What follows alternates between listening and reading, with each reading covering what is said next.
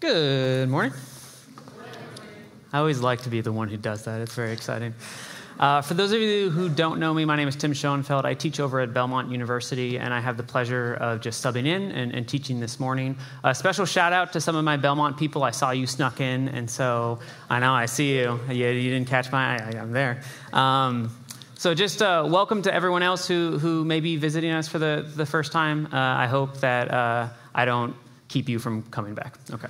Uh, so as it was, it was said a little bit, uh, this weekend uh, I was able to go camping with a few brothers. Can I get a from Okay, a couple. There we go. That's fine. Um, but I wrote the sermon over a week ago. So uh, instead, let me start by saying that in the fall, we went camping in Kentucky with some other guys again here. And I feel like I'm ready to go camping. Like I have a tent and a sleeping bag and a blow up mat and, and those small collapsible pillows. I can even start a fire if I have enough tools with me. Um, the basics, right? I can survive in the wilderness. My sleeping bag can even cover me to 20 degrees. I learned yesterday morning after the night, right? Um, but then, uh, to my surprise, I showed up and I realized that um, Colt Mansfield is somebody who takes camping to another level. Uh, if you don't know Colt, uh, he would hate that I'm doing this, but that's, that's all right. I'm going to do it anyway. Um, but you may not know this about him, but just to give you some reference, uh, when we bought our car a few years ago, we had options of attachments that we could add, like the kayak attachment to our roof or the snowboard attachment. And all of that sounded lovely, and we didn't get any of it. But no one told me you could get a log cabin attachment to your car, but apparently Colt bought one. Um, you think a ground tent is cool, he has a sky roof tent that he has a ladder to climb up to. I'm not kidding, he does. Um, I didn't go up there, but I think it may also have a hot tub. Um, I just a thought. I don't know. Um, and I was ready for some hot dogs on a stick and some s'mores over the campfire, as I would normally do. And we did have some s'mores, but instead, I was surprised to see that we had a full range kitchen. And there was some flank steak that was being slow roasted with some chimichurri roasted potatoes and some kale salad. Um, and in the morning, we had breakfast tacos with chorizo and scrambled eggs and I could go on, but it's, man, I'm starting to think I don't really know what this camping thing is actually about in the first place. Um, the point is, is I could keep going on, right? Um, but I, thought I knew what camping was, and I thought I was ready for camping. But then I realized that there's camping, and then there's camping. And I thought I was ready, but then I showed up and experienced what true camping really may have looked like. Um, I was ready to have a fun overnight experience, but I was surprised when I realized I was maybe slumming it this whole time. Before we get started, let's, let's pray. Lord Jesus, I thank you for your words of wisdom and conviction.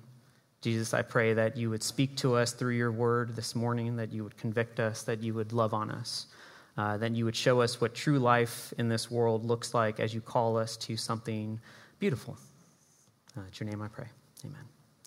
Uh, if you're able, please stand for the reading of our word. We're going to be in Matthew 25 this morning. If you have a Bible or a Bible app, you can clear to it. It's going to be up on the screen as well um, for you to kind of follow along. So we pick up at the very beginning of Matthew 25 in verse 1, where it says, Then the kingdom of heaven will be like ten virgins who took their lamps and went to meet the bridegroom.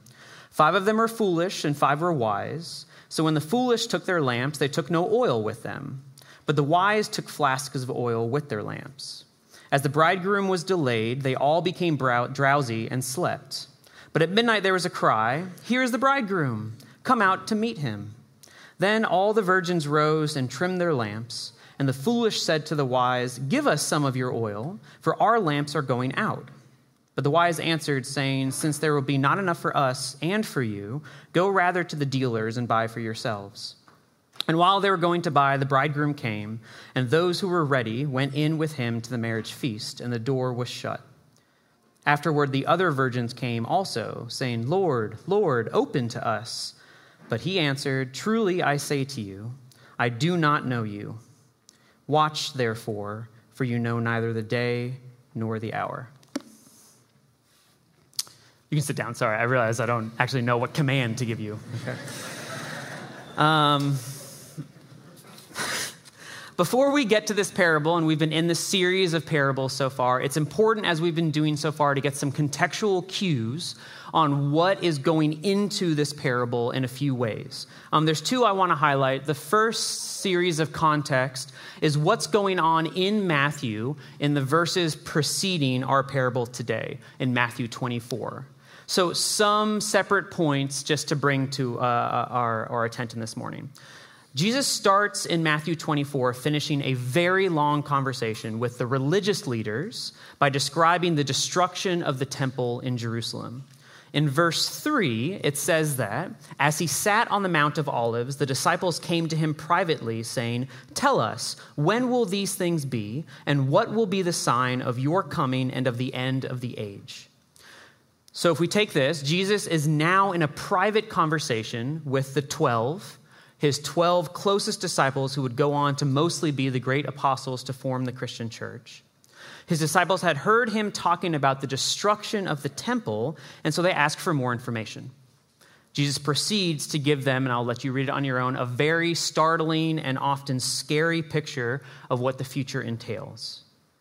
Now, it, we're not necessarily going to talk too much about that, but that could mean end times, like the apocalypse. Um, it could be referencing the second coming of the Christ, but it's also likely at least to have a double meaning, if not another meaning, of the present reality that the disciples would soon face later on in the first century of the destruction of Jerusalem at the hands of the Roman Empire by AD 70.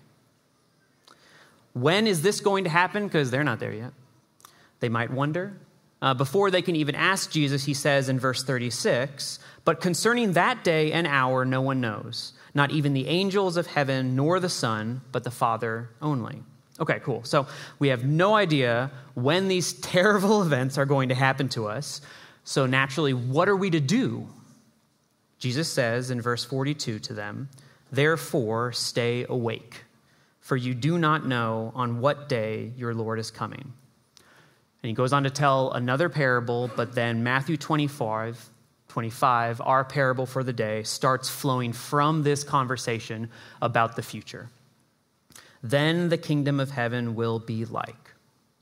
So, before we go verse by verse into this parable to understand what it means, um, who is Jesus talking to? His 12 disciples. Where? In private, not around thousands of other people. About what? Possibly end times and second coming um, but at the very least, the near future destruction of their Jewish world as they knew it. I think these details matter, um, but before we get back to them, let's go through the story and understand it piece by piece. 25, verse 1 Then the kingdom of heaven will be like ten virgins who took their lamps and went to meet the bridegroom.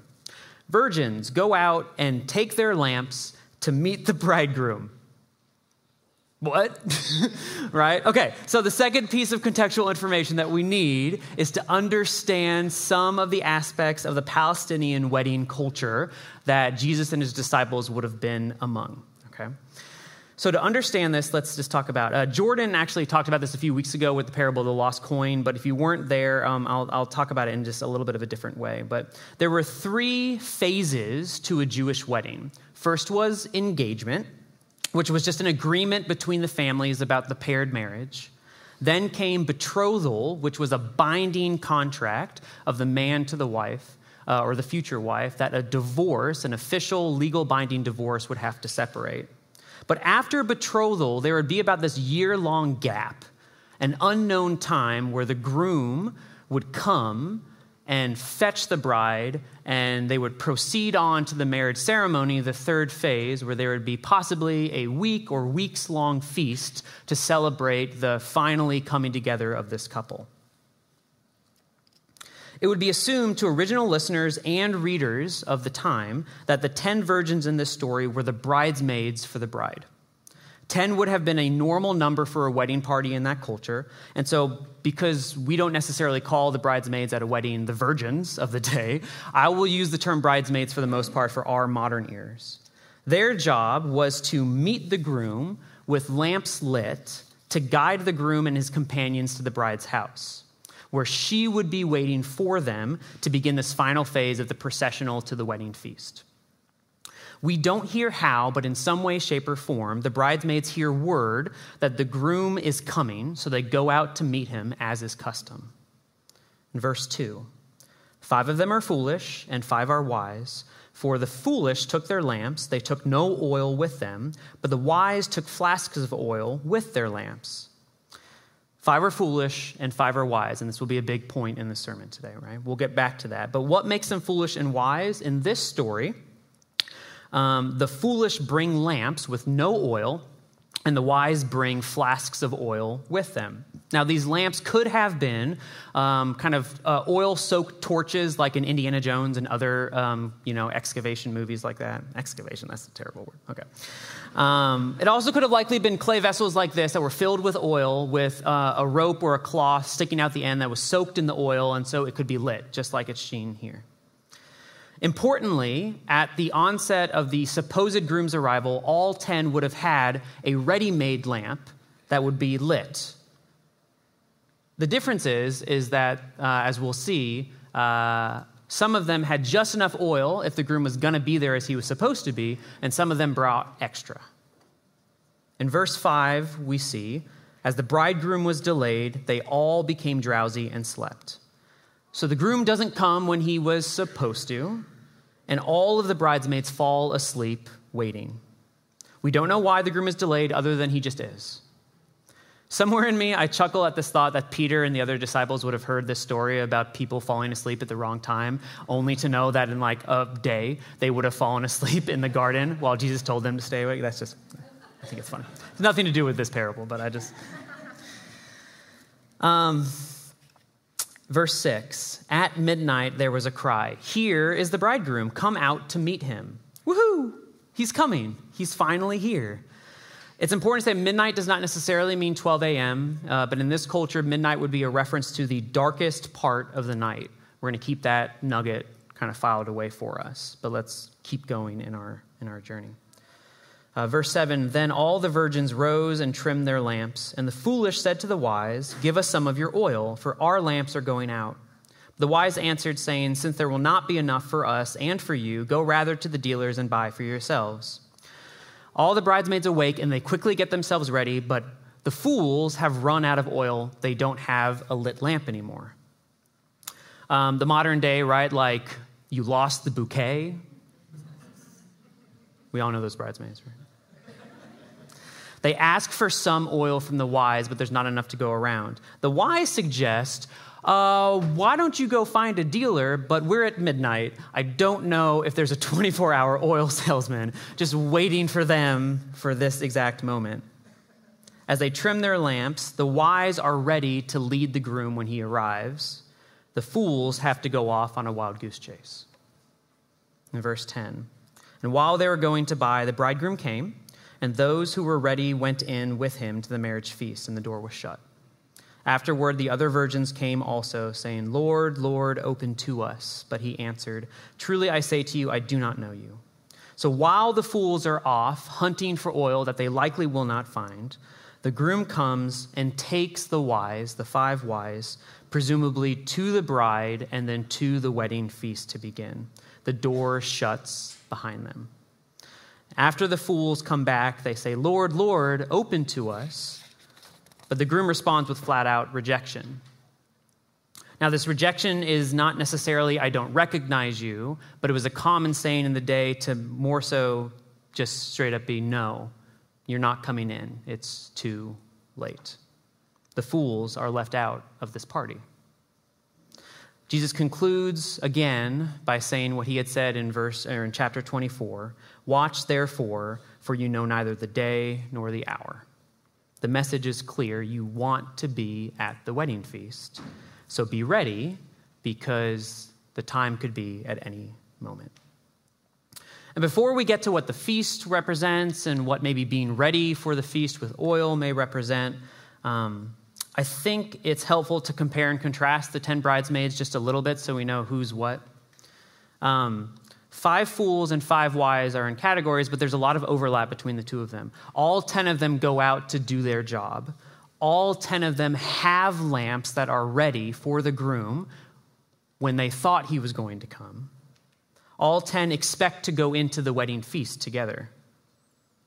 All 10 uh, fall asleep when things don't go how they thought they were going to go. However, this crisis, this unexpected delay, is also the thing that separates them, both in concept but also in practice. Um, five were ready to cope with the change in situation, and five were not. They didn't have enough. And so five get to the feast, and five are left on the outside. So, what does this all mean, right? This whole story of a wedding feast and the preparation for it. The most common and traditional interpretation of this parable is one towards salvation.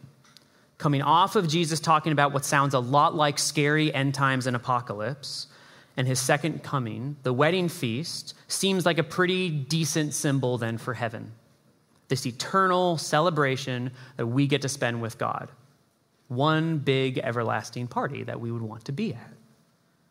And many of the symbols in this story um, follow this traditional um, uh, allegory in, in a, a pretty uh, sensible way. Uh, the groom could be represented by Jesus as much of the wedding language in the New Testament depicts as. Jesus' followers, and by extension, us in the modern day church, um, are the bridesmaids. We are all invited to the party. We're all created for this. Jesus has already betrothed himself to the bride, his church, on the cross. And so we, as bridesmaids, are waiting for that second coming to be ushered into the kingdom of heaven. Falling asleep is often a literary device to show death. And so if the second coming hasn't, come, hasn't happened yet, it's, it's likely that you know, the disciples would be long dead by now as well. And lastly, many have said that oil in this story is, is some allusion to our salvation, whatever um, separates us as the saved and the unsaved, perhaps. What do we need to get into the feast to heaven? And a common interpretation then is that oil might represent something like the Holy Spirit, uh, that if you repent of your sins and you believe with your mouth that Jesus is the Lord and is the Christ, then you become indwelled with the Holy Spirit, as Peter describes in Acts 2. And upon death and upon resurrection, the Spirit is the thing that is preserving you for being ushered into the kingdom of heaven. And then those without oil, we presume never received the Holy Spirit in the first place, and upon death and the second coming, realize it's too late. Can't find oil now and they're left out of the party. And if we make the logical conclusion to these series of events, we would assume that that might perhaps mean hell. I think the power of this allegory and interpretation is very crystal clear. I don't need to spend a lot of time unpacking it. Don't just appear to be a Christian, don't just look like a bridesmaid, but truly be a follower. Coming to church on Sundays, singing along, and taking notes does not itself set you right with God. Only true following, repentance, and faith will provide you with the oil you need to get to the feast, to light the way. A wake up call, we might say. And for those outside of the faith, we could also say you don't want to be caught sleeping at the wrong time, because at a certain point, you can't find oil anymore. So we could set up shop and leave. and probably my, my son would appreciate that, that we get to get him sooner, right? But um, this is where I've struggled with the past few weeks when I've been working on this uh, message is that everything that I've just said about um, being a Christian and needing to repent of your sins and receive the Holy Spirit in order to be truly recognized by Jesus and escorted into the feast, I believe that this is true in the life of the kingdom that Jesus Christ was and is the only Son of God who understood the separation that we had made between ourselves and God the Father. And he went to the cross and offered himself as a sacrifice on our behalf so that we could be reunited for God for eternity. And all we need to do to accept that invitation is be ready with oil, believe, and repent. I believe this with all of my being. But I also think that there's some reasons to suggest this might not be the main purpose of Jesus telling this story to his disciples and then now to us today. Why?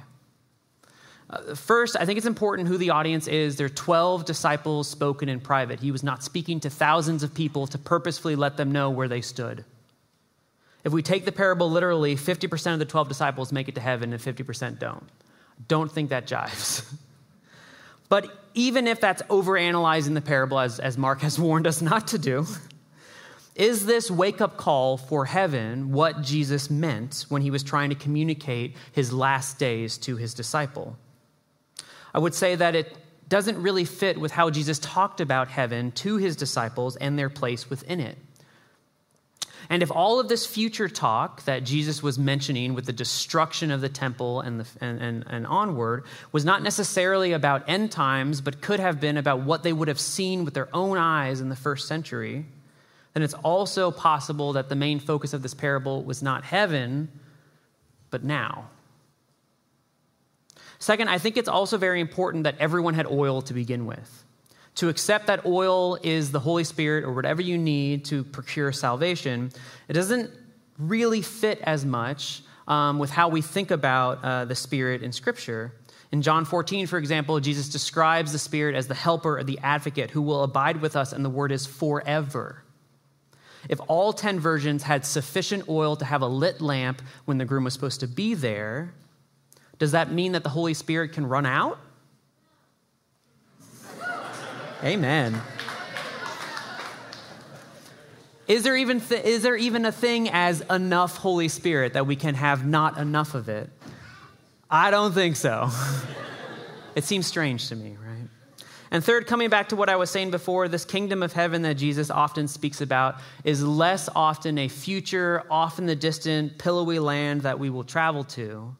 But the kingdom that Jesus preached about was here, that he ushered it in. That Jesus' death on the cross brought a new kingdom that his followers have been and still are living in for the last 2,000 years. What if this parable isn't primarily about how we get to an eternal place, but what if it's about missing out on what we can experience now in the kingdom of heaven that we live in? What if the feast is something that we can do right now? in this world in front of us, yet so many of us are off on a goose chase looking for other things. So, what does it mean to be a wise bridemaid who brings extra oil? Because if we're missing out on the true life that Jesus calls us to in the kingdom, we would like to follow that example. The word for wise that Matthew quotes Jesus as using is the Greek word phronimos. And I'm really excited I get to use a Greek word in front of you. It's like, it's like, okay. This word translates simply as prudent and sensible, which is just synonyms for wise. But what I think is really cool is that the root of this Greek word is phren, which is the same root that our word for diaphragm comes from.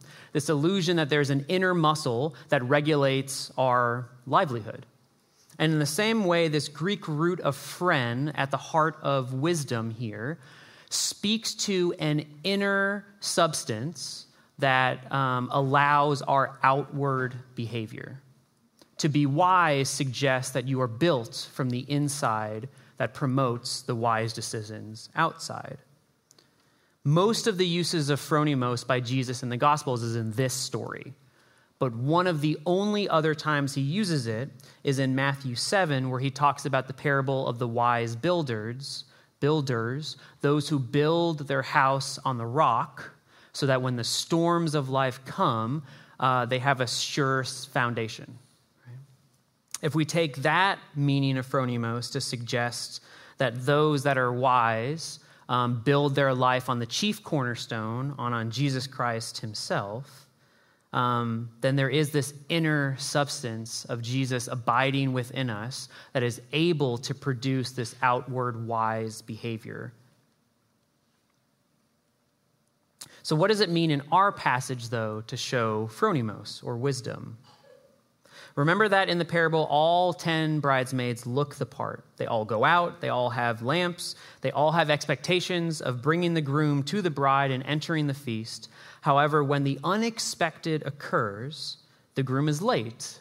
He comes at the darkest hour, the most unexpected hour, we might say. Those with phronimos are ready. They're prepared in this scenario by having extra oil just in case.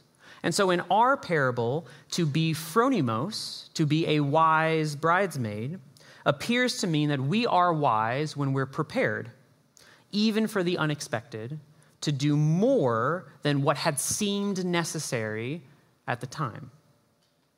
And in some ways, it reminds me of being a college professor. Um, everything that we give students is a challenge for them. So you all know this as students. Right? We give you assignments, you have to do them. We give you an exam, you have to study for it. We give you books, you have to read them, right? Everything is a challenge, and like I said, some of them are here, so I'll be I'll be kind. Uh, but uh, some there are different personalities and different types of students, and some of them are most concerned with, um, with efficiency with their studies, right? What is the maximal output that I can get with the minimal amount of time and effort? Because I'm busy, I have things to do, I have places to be, I have work, and all those other things. And oftentimes, a lot of students that, that care about the efficiency of their studies will, will want to know exactly what the boundaries and parameters are for an assignment or an exam or for material so that they know hey, what do I need to do to get the grade that I want? One way we could see this is hey, how many pages are required of me for this paper, right? Um, is there a study guide so I know what exact questions to study so I can do the grade that I, I get the grade that I need on the exam? Thing is, none of these things are bad. It's a good use of your time to maximize it, right? Um, and if you have this targeted preparation for a grade and you achieve it, it's a win win situation, right? Um, and the funny thing is that although you're achieving as a student at that place, um, as teachers, we, we rarely actually care about the grades of our students. That doesn't mean we want you to do bad. It just means that our, we care about something that we would consider maybe be better than grades, like knowledge, learning, things like that. That's what we would say, right? To learn means that you do everything you need for this greater good, for knowledge and critical thinking. And if you shoot for knowledge and you shoot for learning, you'll likely get an A along the way.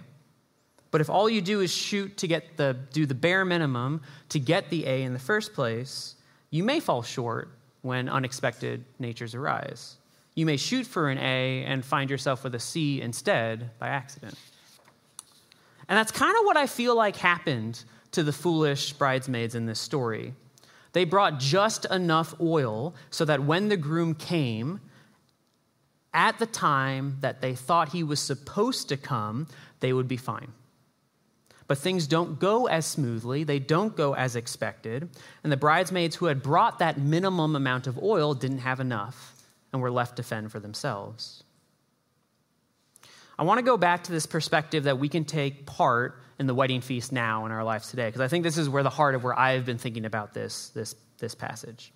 True living in the kingdom is available to us because of Jesus' sacrifice. I think that is true from our word. We can be living this life as followers to the maximum. To bring it back to my story at the beginning, right? There is camping and there is camping, right? And you may know what true camping looks like. The idea might be can we know what true living in this life that God calls us to looks like? What if so many of us as followers are coasting through this life? We pray uh, when we feel like it. Uh, we read the word when Mark and others kind of read with us um, as they preach on Sundays. We come on Sunday mornings, we sing with Brett and the band. Um, we even volunteer, we attend city groups. Uh, none of those things are bad. All of those things are good. But what if we're just doing the bare minimum to feel like and look like a Christian for God to accept us? Or even maybe for some of you, we can replace the Christian label with we're doing enough just to be a good person so that God will accept us. What if Jesus is inviting us to a greater goal than just entrance into heaven in the future? What if he says that kingdom work can be done right now to the best of its abilities? That we can be fixing the social injustices that we see. We can be feeding the poor. We can be giving a name and voice to the nameless and the voiceless. We can be having life changing conversations with our friends and families and coworkers who don't know Christ, and we can give them the gospel. We can be intentionally living lives of, I'll quote uh, Matt Chandler, of radical hospitality and generosity.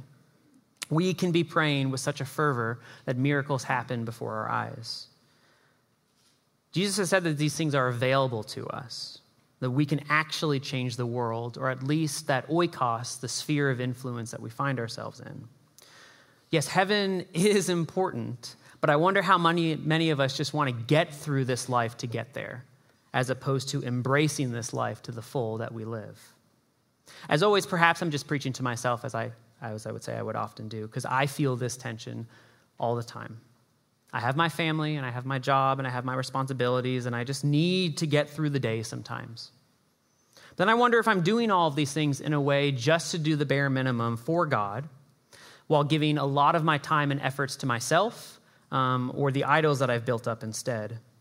And it'd be easier if this life was easier, right? Like, I would pray more if praying consistently was easy. Does that sound bad?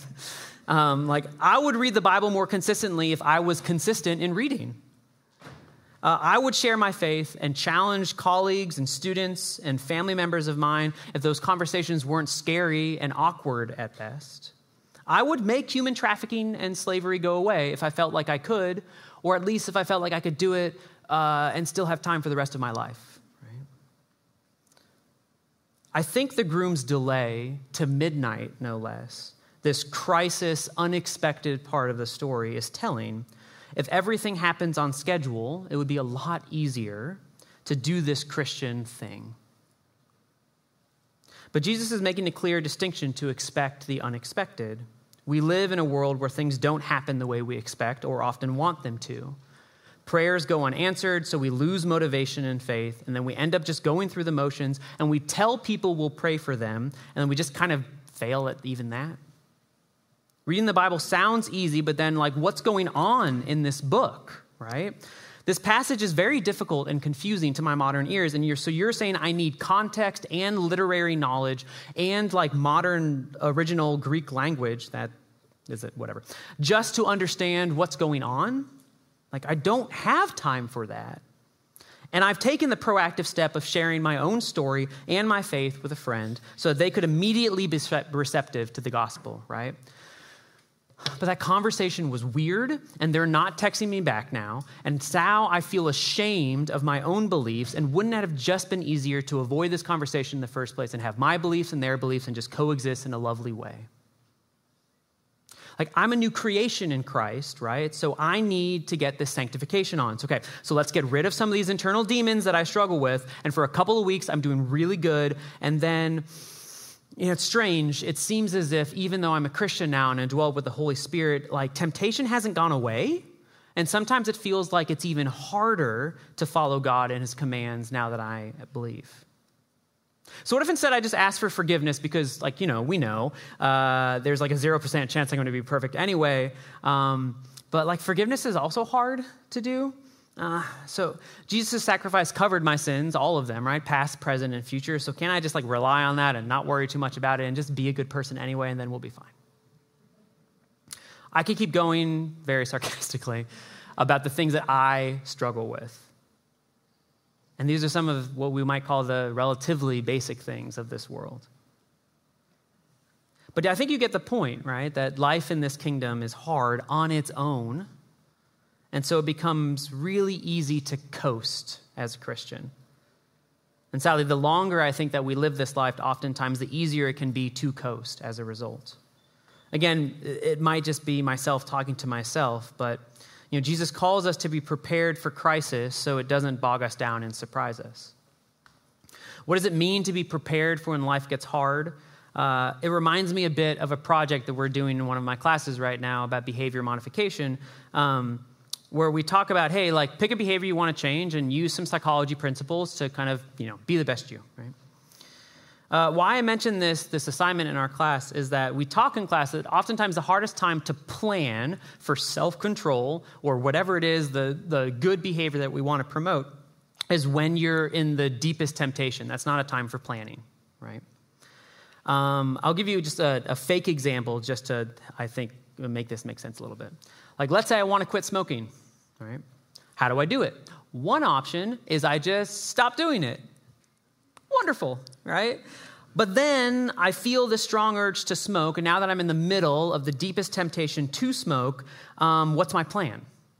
If I don't have a plan, I'll tell you what I'm not going to do. I'm not going to take that moment to weigh the pros and cons of my decision to smoke or not. I'm just going to smoke, right? And so, to make plans for the behaviors that you want to promote means taking a few steps back when things are easy, when you're in the safe space, and creating plans for yourself because you know yourself, because we know the situations and the sensations and the mental thoughts that trigger us.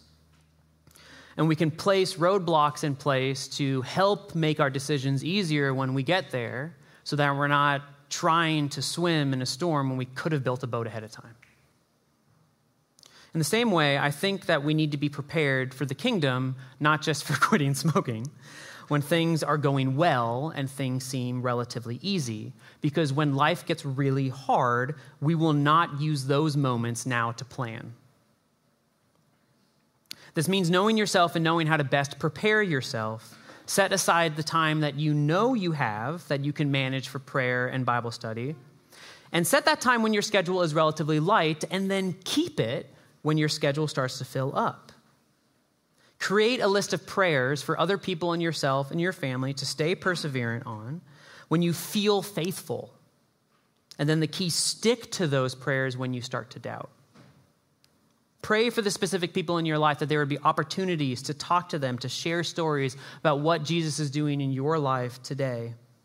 Pray that you may know or that they may come to know the love and the grace and the truth and peace of Christ.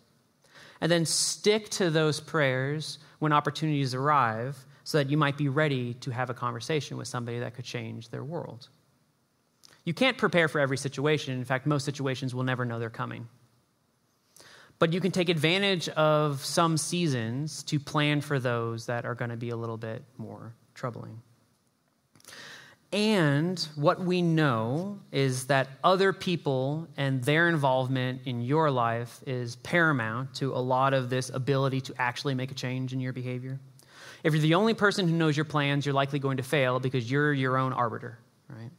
If you even tell other people about your plans, you have enough social cash to kind of increase your own self control, right? Oh, I can't fail, they know. If you give people the power to hold you accountable, even better. And I think this is why it's so important that the 12 disciples had each other, and why Paul had Barnabas and Mark and Timothy on his journeys, and all the other people to rely on. It's like how we talk about oxen being yoked together, right? If you are an ox and you have no one else and you stumble, there's no one to help you lift you back up. But if oxen are yoked together, as one stumbles, the other one helps them rise. And we know we are to be yoked, not just to Christ, but to the body, involve others. All of this is maybe a large, roundabout, stream of consciousness way of saying that maybe my interpretation for this parable is that the wedding feast is this ultimate life in the kingdom that Christ has called us to. We can be prepared for this in some way, or we can choose to do the bare minimum in our lives when the unexpected or the crisis hits, if we're not prepared, we can attack this life head on. We can live this life to the fullest, to what God and Jesus has called us to. If we're not prepared, well, it's, it's more likely that we do the spiritual equivalent of running away and we miss out on the fullness that life had offered us. If we want to be, uh, if we want to experience the feast, Jesus calls us to be prepared. As I call the band back up, I just want to hark on this midnight detail one last time. If you read closely through the Gospels, you see time and time again that Jesus is a lawnmower parent who makes sure that the disciples' lives are easy because, no, no, no, that's not what happens. More often than not, Jesus calls his disciples into storms purposefully because those are the moments that generate the best in them and in those around them. It is such a misnomer that this life was supposed to be easy for us. But somehow we get this idea that then Christianity will make our lives even easier. Jesus said to pick up your cross. Pick up your cross. Jesus said to pick up your cross. Suffering is a given, and trouble awaits us. And that is not the peachy ending to this Sunday that we wanted. But trouble came for the disciples too. Their entire world post sacrifice of Jesus was a big, big, utter tribulation. I think in some ways Jesus was trying to tell them in the parable, like, hey, before I die and the entire world crumbles around you and you're running for your lives literally all of the time, prepare for that moment now and be ready for when it comes so that you can change the world through me. They did. That's our church history, right? We can too. Let's pray. God, Father, I thank you for your word. I thank you for your call. And I thank you that you have opened this life for the best for us. I don't know what that looks like. I know what that looks like for me sometimes. I have no idea what it looks like for my friends. But I pray that as all of us think and all of us dwell, and the people and the situations and the thoughts that rise to us, that you would embolden us to act, that you would embolden us to do, um, that we would live into the life that you've.